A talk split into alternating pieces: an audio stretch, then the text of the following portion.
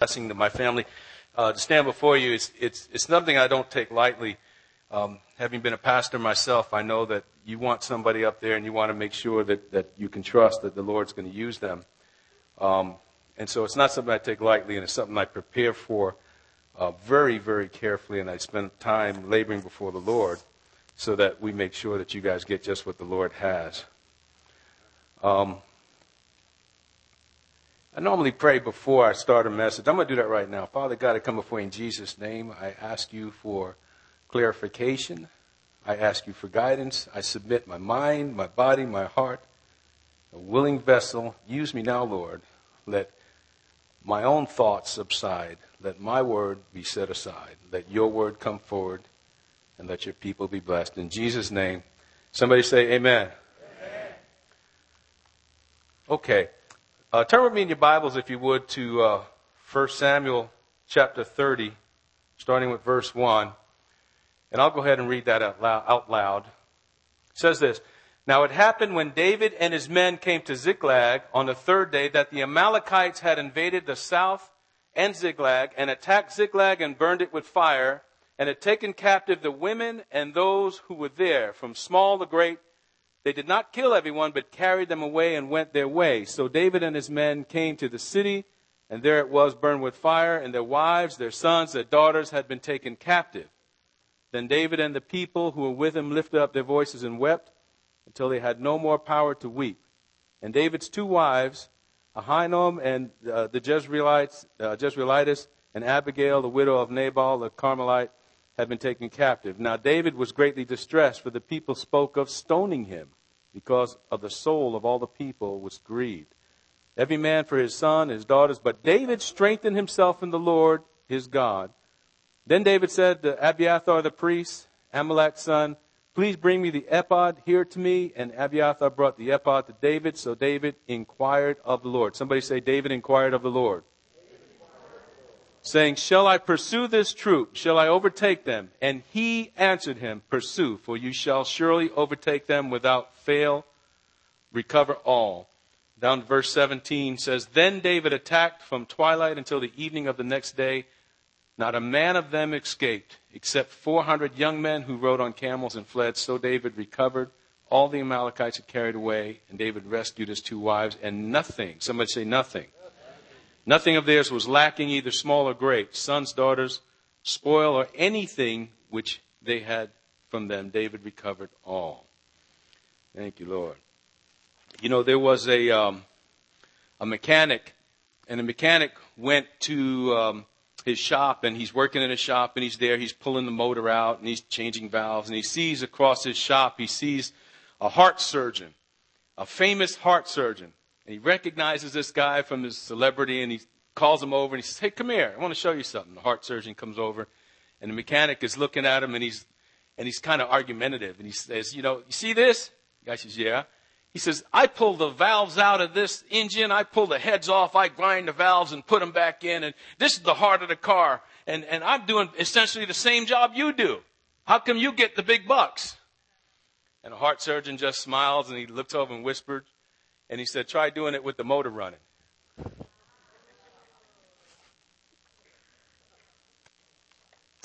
I was in my pulmonologist's office a few weeks ago, and um, I had to really pray about how to share this because I pray that this doesn't come across the wrong way. I'm not.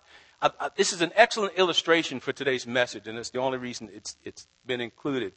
But I was there in my pulmonologist's office a few, few weeks ago, and usually when I go there, it's a four hour wait in the waiting area. And if you can find a seat, if there's a seat, there's nothing much to do, but maybe to pull up a book, the Bible, or if you, you're not into reading at the moment, just to kind of find a seat and lay back and get some rest. And so I was doing the latter this particular day, and I was trying to get a little bit of rest, and I hear this conversation going on. Not that I was trying to listen to the conversation, I was trying to rest it was a little loud. And uh, in this small, cramped waiting room with, I don't know, probably had about 20 people or so in it, maybe 25. And this man was getting a little loud, and he was talking to this woman, and I discovered by their conversation that she was a pastor's wife, and that, that this man in, in the doctor's office was now instructing her on how to run their church. And he was giving her all the pointers on what they're doing wrong and da da da, and how he knows God better and everything else. And so I'm sitting there and I'm just trying to go to sleep. I said, I don't even want to be bothered. I just want to sleep. And then his conversation began to really kind of stir in my spirit, just, just to, just to grieve my spirit. And so I asked the Lord for a quick discernment, and the Lord gave it to me. And he said, he showed me, yes, this man is in the body, but there's some issues. And so uh, I just want to share that. And before I do that, I want to agree on some terminology so that you don't jump to conclusions about what I'm, what I'm talking about so we can stay on the same page. If you're with me, wave at me. Incidentally, just, I, I like to warn people that if you're not waving at me when I say wave at me, it makes me think you're not getting it, and then I know I gotta go longer. Okay? So, all right, so we're all, we're all good to go. Is, no, no, not yet. I didn't get that much wind, Harvey. We use the term in Christianity radical. We want to be radical for Christ. Am I right? And we all want to be radical for Christ. That's one term. But do we have any folks here in the medical profession? Any, you deal with medicine? You know what a free radical is? That's something different altogether, right? Well, let me share Wikipedia's definition of a free radical. Free radicals are atoms, molecules, or ions with unpaired electrons on an open shell configuration. Free radicals have many uh, positive, negative, or zero charges. With some exceptions, the unpaired electrons cause radicals to be highly chemically reactive. Radicals, if allowed to run free in the body, are believed to be involved in degenerative diseases and cancers. And so, um, I wish I had time to develop this deeply, but in the body, free radicals basically are, are you know, uh, atoms that, that bump into one another, and because they don't hold themselves together, a little bump causes them to, to lose who they are, and a piece of who they are bumps into another one and causes them to get off too. And it causes a process of what we know as oxidation. That's why we take antioxidants to prevent that kind of thing from happening in the body. Are you with me? Medical science has come to understand that, that, that free radicals are what, uh, uh, one of the root causes of cancer. And so, uh, turn with me to 1 Corinthians 15 and verse 45. Uh, 1 Corinthians 15, verse 45. So, back to the doctor's office. As I asked the Lord for a quick discernment on what was going on, why my spirit was being grieved as this man um, was speaking, the Lord spoke to me really clearly. He said, free radical. And so I began to understand that, that, that, that somehow that this man's uh, theology was not being held together tightly. And, and so uh, what he was doing, he was, he was more or less acting as a free agent. And so uh, reluctantly as, as it was, it, believe me, it was really reluctant. I paused and I, and I just looked at this guy, hearing from the Lord. I looked at this guy and I said, Who are you affiliated with? Who's your covering? Man, that was like holding a T-bone steak out in front of a pit bull. He looked at me and he says, I'm going to get you now. And he started to give me the lecture and sermon on how he doesn't need a covering and he only hears from God and he doesn't need. And I'm like, okay, there's a confirmation of what I'm hearing from the Lord. This is a free radical. It's somebody who's not uh, willing to be subject to the configuration God has him in, is easily uh, moved around. And by the way, the minute I opened my mouth, I see the woman looked at me and she was like, thank you. I'd like to talk to you today about uh, some things that can sometimes be hard to see if we can see them at all. And uh, how am I on time? I'm good on time? Okay. Go ahead. Okay. Uh, 1 Corinthians 15:45 says, "And so it is written: the first man, Adam, became a living being; the last Adam became a life-giving spirit. However, the spiritual is not first. Somebody say the spiritual is not first, but the natural, and afterward the spiritual. There's a principle here that, that we see throughout scripture and we see it throughout our lives. The, the natural comes first and then the spirit. We're born a natural person and then we we at some point along the way we're supposed to be transformed into a spiritual person and that's where we spend our time. That's where we make our abode supposedly. The natural comes first, then the spiritual. We can't expect our hearts to reside and live amongst the benefits of the spiritual if they're grounded and rooted in the flesh, in the natural, and that's where we stay. Are you with me? Now, I'm not trying to step on anybody's toes this morning, but, but I'm hoping, I'm hoping that we're going to see something a little more clearly, a more excellent way. Somebody wave at me if you're still following me. Okay. In other words, let me try to illustrate this. Just because someone says I do doesn't mean that they're a good husband or a good wife. Right? You, you gotta, you gotta put something to that I do. Are you with me? All right. It's to take some effort, and the battleground is right here. Let me see.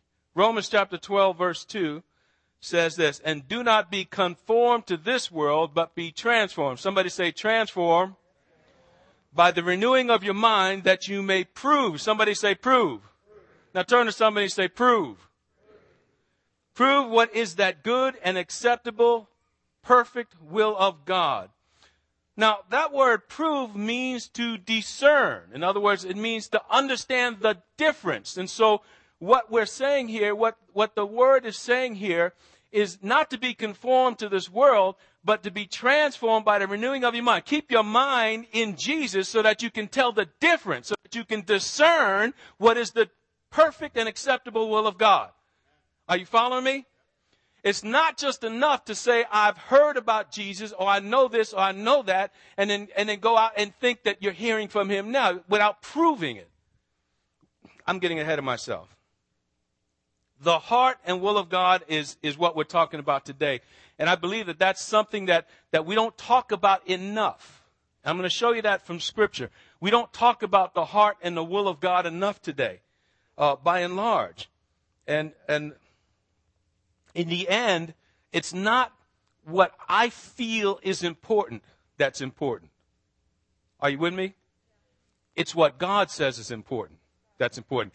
I can spend my whole life focused on what I think is important and then stand before the Lord. I know somebody in scripture, the Bible says the kingdom of heaven is like a, a, a, certain man that went away and gave his business to people to take care of for him. And the one he gave one talent, to another one he gave five, another one he gave ten. And the one he gave the one to, he buried it in the dirt. And his master came back and said, what did he call him? He called him wicked. Right? So it's not what I think it's important. What I need to do, and what I believe the Lord has given me today is a message that will help you resonate with the heart of God. And so that when we do that, when we resonate with the heart of God, what we're learning to do is focus on what's important to Him. We begin to understand the characters of God, the attributes, so that when something comes to you and it's not like God, you can quickly discern that and say, okay, I understand that's not you. The natural is first, and then the spiritual. One of the, uh, uh, it's a principle throughout the Bible, and there's a big example of this contrast with the first two kings of Israel. In 1 Samuel 30, we find David, he's in exile, and he's in exile through no fault of his own. He's a man of great integrity. And because he maintained his integrity, before God, God is already setting plans in place to remove Saul and put in David. And Saul is sensing there's something going on, and he, he knows that there's something going to happen. And so he thinks he's going to fix it by going after David. And David's in exile, and him and 600 warriors are with him, and, and they've gone. And, and, and what they've really done here is something that, that the Bible doesn't say this, but I don't know that David heard from God on one of the decisions that he made here. And he, he formed an alliance with a, uh, King uh, uh, Achish. And in forming that alliance, you know, in those days when you formed an alliance with a kingdom, what you're saying is, when you go to war, I'm going with you. You're saying your enemy is my enemy. And at the time, it might have really seemed that way because Saul was looking to kill David. Are you following me? And so, um, Achish aligns himself with David. And because of that, what he's saying is that Israel is now David's enemy. And so if he goes to war with Israel, he's hoping David will fight with him. You know, the enemy of my enemy is my friend. And so um, Achish gives David a city called Ziklag, and David sets up shop there. And then the day finally comes when the Philistines are saying, okay, it's time to go to war with Israel. And Achish says, okay, David, come on, let's go. And so David gets his men together. Um, being Israelites themselves, I can't imagine what David's men must have been thinking. I can't imagine what it took them to get psyched up. They fought alongside the Israelites. They came out from the Israelites, right? They were Israelites themselves in exile, so to speak, uh, running from Saul. And so it must have been a lot to get David's men psyched up for battle. Because they know, they're Israelites. They understand that they're not just fighting fellow Israelites who understand their battle tactics, but they're going to come against God. And you got to know, based on the history, that you're going to go to battle and you're probably going to die. And so David's men do this, and they're psyched up and they're ready to go. That's why I, I say that I don't know that David stopped and, and inquired of the Lord before making that alliance. Now, what ultimately happens is that God intervened. Because the other Philistine princes said, you know what? David might change his mind in the heat of the battle, send him home. And so David gets sent home. And he arrives home at Ziklag. And what he finds is the city that was given to him has been burned. And his family has been taken hostage. Not just him, all the men with him. Can you imagine what's going on in the rank and file of the men? Hey, you know, if David didn't sign that alliance, we wouldn't be here. Are you with me? Can you imagine what was going on? And, and by every indication, they can tell the Amalekites were not far away. The Amalekites that had come and done this, you could tell it because the Bible says that, you know, it, it shows us if, if David had gone right then and there, he'd have been in hot pursuit. He could have caught them. The men felt that they could have caught the Amalekites and possibly retrieved their families. And so what does David do?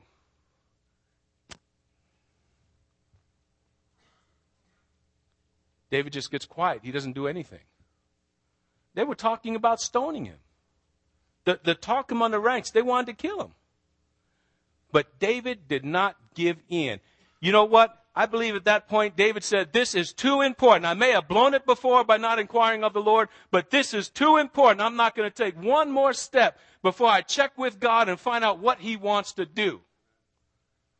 And I believe that's a, a matter of integrity. And I believe also that had the Lord said no, don't go, history would have been different. His men would have probably killed him that day.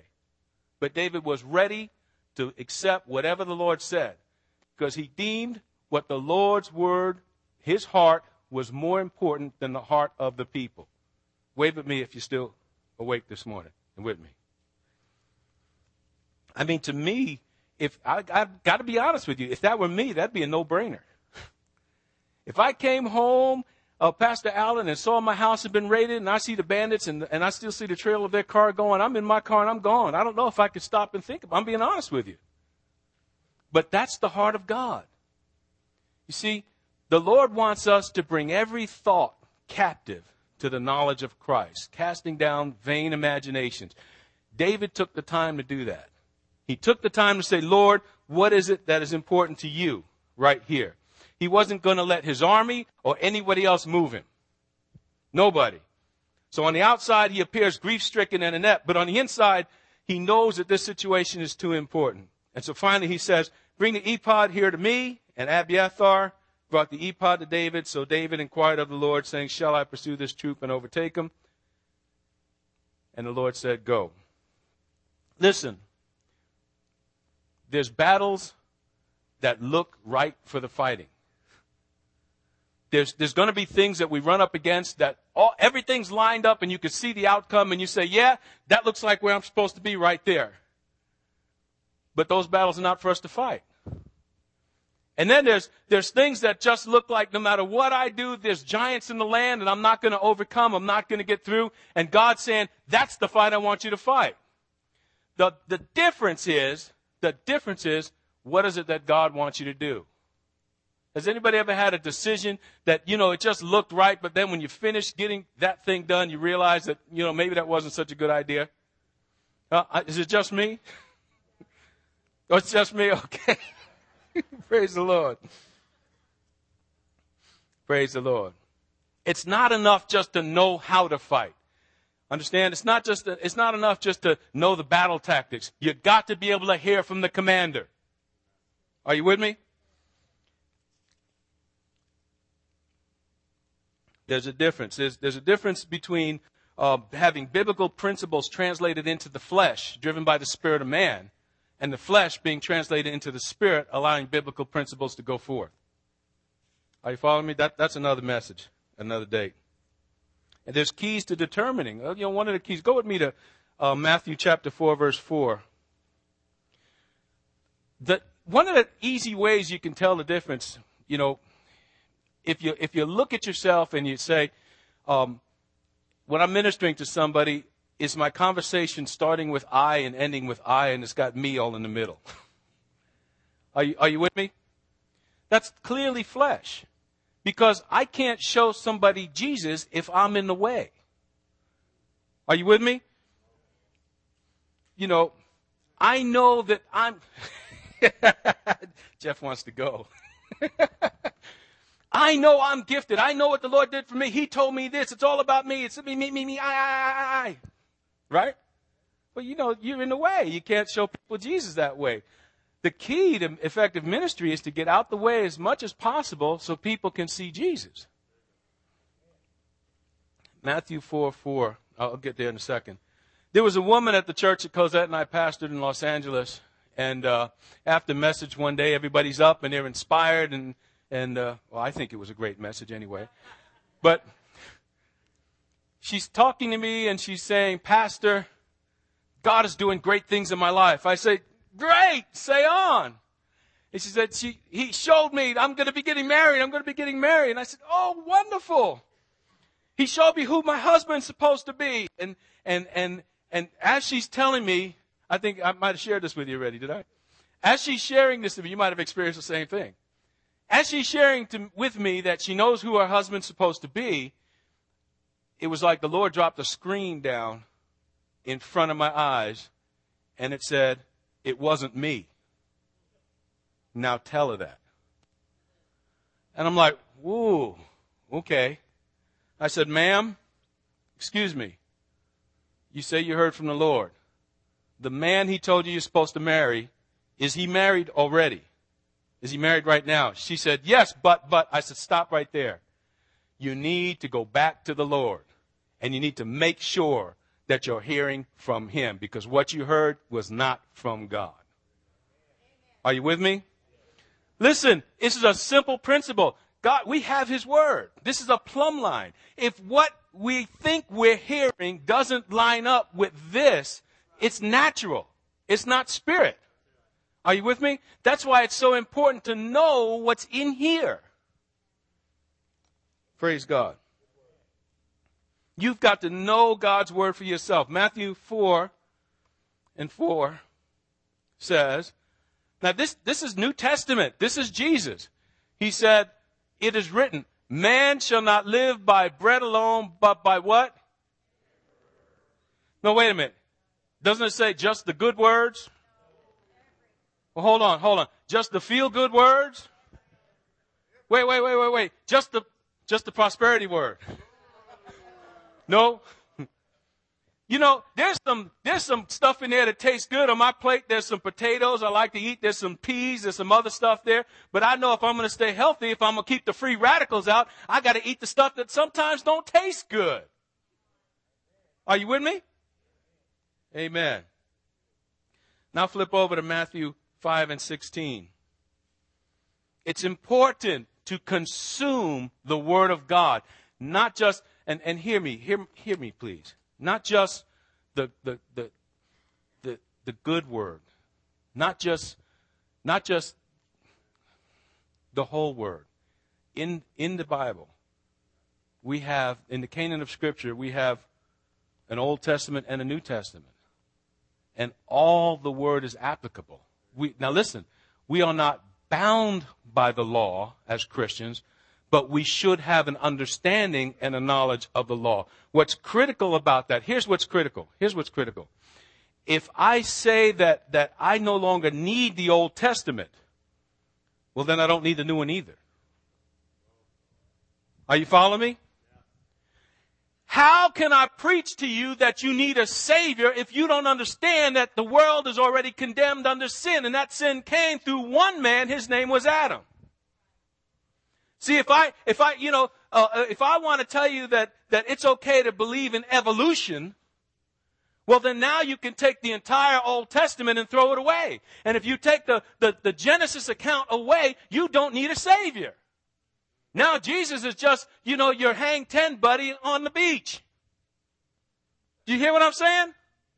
Hey, come, come meet this guy, man. He helped me with a few bills. You know, he healed this pain in my back and, you know, but you don't really have an understanding of what your Savior is to you and who He is or how to preach Him to somebody else. No other foundation can any man lay than that which is laid, which is Jesus Christ. He gave us the foundation in Scripture. Old Testament, New Testament. He gave us the plumb line, His Word. Matthew 5 and 16. Wave at me if you still love me. All right, I feel a lot of wind up here. Matthew 5 and 16 says, Let your light so shine before men that they may see your what? And glorify your Father which is in heaven.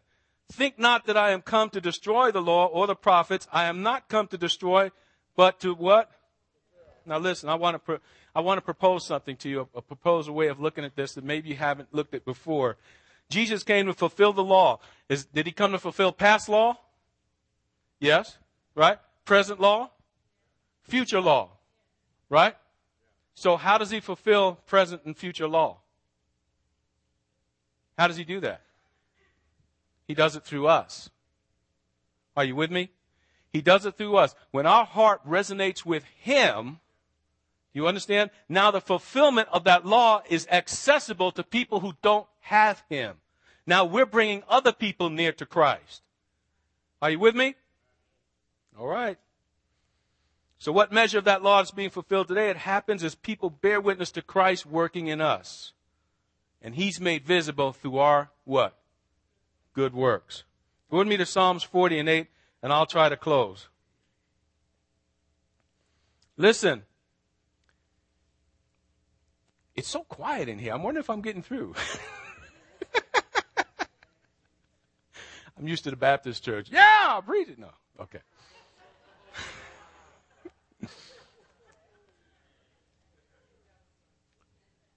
if you don't pay attention to your spouse's heart, you're headed for trouble. Are you with me? If you don't, you know, you could say anything you want, but if you don't pay attention to their heart, you, I know one thing. I hear my wife saying, you know, uh, uh, honey, when you get a minute, can you hang this picture for me? Okay, okay, and I'll get real busy. And then about a week or two later, I'm noticing that, you know, what, what's going on here? There's a little tension building. And then I realized, oh, she asked me to do something that was on her heart, and I got too busy to really pay attention. And so I recognize that in the natural, I have to pay attention to her heart. We have to pay attention to each other's heart if we want to maintain a healthy relationship. As disciples of Christ, as His children, we have to learn to pay attention to our Father's heart. Are you with me? Okay.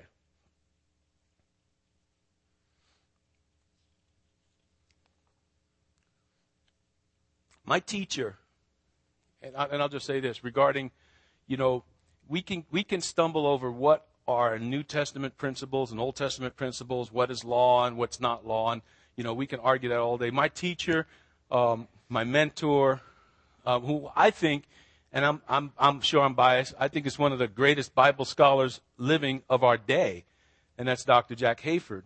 And, and, you know, we're dealing with this issue of, of, you know, how much is, you know, legalism and how much is all this.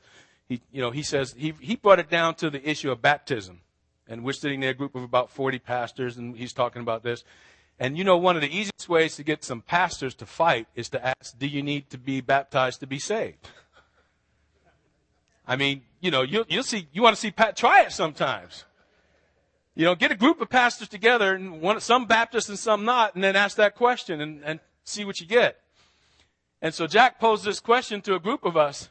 And then so we're all going back and forth, you know, we're trying to, you know, you know, who's going to be the good student with the right answer? And then he, he looked at us and he said, you know, what does it matter? Daddy said do it.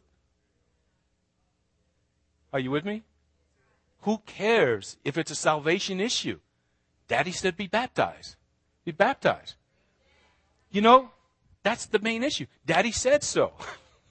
I look at my boys sometime and, you know, sometime I'll, I'll go and, and I'll, and I'll say, you know, Joseph, put this controller for the Xbox away.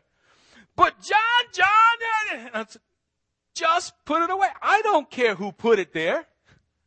All I care about is that it gets put away. I believe all our Father cares about is that we're doing His will. You hear me? Not so much whether we're in the Baptist church or how we perceive things, but if we're listening and hearing from Him. Psalms 40 and verse 8 says, I delight to do thy will. There we go. Oh my God, yea, thy law is within my heart. I have preached righteousness in the great congregation. Lo, I have not refrained my lips. Lord, thou knowest. You know, whether or not the issue is whether we're under the law, and we're not, we're under grace. But you know what the law does? It reveals the heart of the lawgiver. It's vital. If we're going to be useful in ministry, we have to know what it says. We have to know it. So we can tell somebody, you know what? We're all born under sin. We're born. We were all, we all came from Adam. When Adam sinned, we all sinned in him. He sinned, we're all tainted. And because of that, we need a Savior. I'm almost done. Somebody say amen. Two kings in Israel. The first ruler, Saul, represents the natural man. After that, David, who represents a spiritual ruler, the first was removed to make room for the second. The first was removed to make room for the second. Saul, in spite of what God told him, God told him. It's not like God wasn't talking to Saul. God was talking to him, but Saul refused. Saul had his hand on the pulse of the people. And when the people said, this seems right to us, Saul said, okay, let's do that. In spite of the fact God told him to go a different direction. God says, you know what? I'm going to remove you, Saul, and put in a man who is after my own heart. David was imperfect. He was not a perfect man. I'm so glad David wasn't perfect because it lets me know that there's, there's a way for me. I mean, David made mistakes, but when he came to himself, he sought the heart of God. And God calls him a man after his own heart. I believe that's what he's calling us to be today. People after his heart. I believe that's what he's telling us today. Listen, Saul in the flesh didn't want to do things God's way. He wanted to do things Saul's way. Saul was removed from his authority. And in his place was somebody put that would do what God wanted, that would follow God's heart. I believe what God is saying to us today is to look in our hearts, every one of us. And everywhere there's a Saul, take him off his throne. Whether it's finances, if Saul has a hold of your finances, he's running your finances. If you're running your finances in the natural, I believe God is saying dethrone Saul and put in a David. Some of you may say, my finances are right, my business. Maybe it's your idea towards tithes. You know, that's an Old Testament thing. I don't have to tithe. God is saying, take that Saul off his throne and put in a David. Some of you here may be thinking, now why don't you close your eyes for a minute and just think inside. Look inside as, as, as the Lord ministers to you. Some of you here today may be thinking, you know what? God doesn't want me to suffer like this. And you're thinking about doing something in your relationship that you ought not to be doing. Are you hearing me?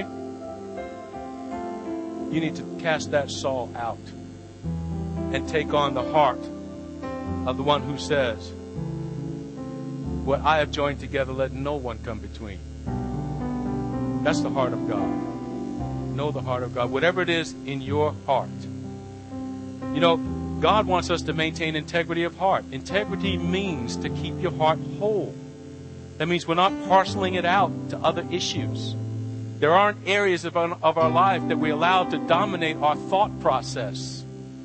That our heart is given wholly to God. That we do like David did and stop and ask the Lord and everything we do, God, shall I go up?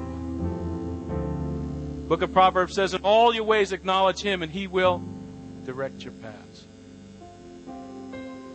If there's anybody here that, that would like prayer, because there are, and we don't need to know the specifics, but if you like prayer for some, if the message convicted you in your heart and you believe that there are some Sauls that need to be dethroned in your life to make room for the rising up of David, I'd like, Pastor, is it okay if I ask them, can we pray? Can we ask the prayer team to come up and pray for anybody that is looking to get rid of the Saul?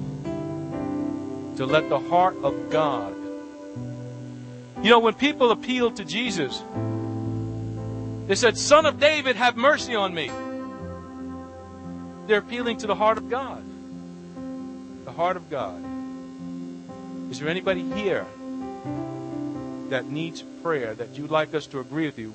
Touch and agree. That's it. To say that there's some Sauls that need to come down. Can we ask the prayer team to come up? Beautiful worship. Beautiful let's, worship. Let, let's stand, and as the prayer team comes and joins me across the front, if you would like to receive prayer, just come on down with us as we're coming forward, lining up across the front. Come forward. We'll pray with you about any issue of your life where you want to be sure you're putting the Lord first, want to be sure you're asking the Lord for His will. Uh, you want to be sure that what you're wanting to do is His will. ourselves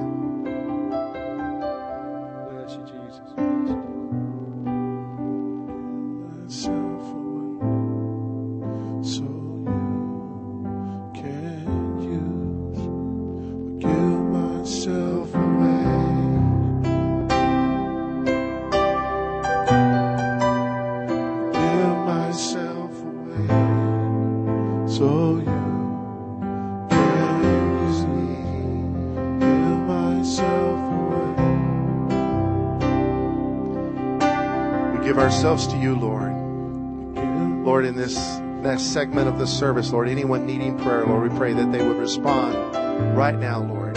We ask you, Lord, to give words of wisdom, words of knowledge, prophetic utterances, God, encouraging prayers, prayers of faith. Lord, let there be the working of miracles in our lives this week.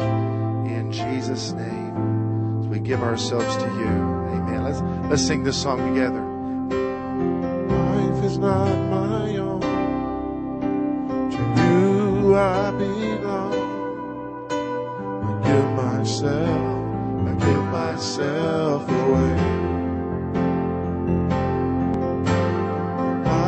Life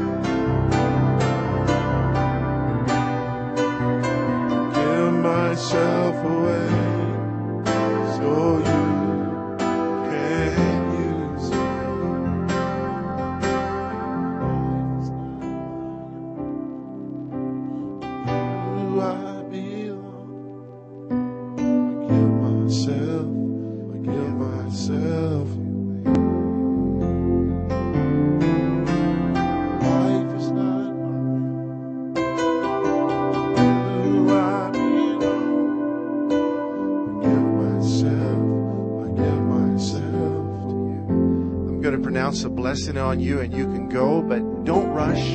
If you don't have to, let's stay here and worship for a while. The rest of the praise team, if you guys could come up and join us, let's continue worshiping the Lord. May the Lord bless you and keep you. May the Lord cause his face to shine upon you and be gracious to you. May the Lord lift up his countenance upon you and give you his peace as you follow him all the days of your life. May he be first in all of our lives in Jesus' name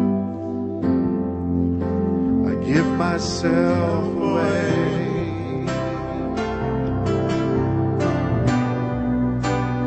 Give myself away.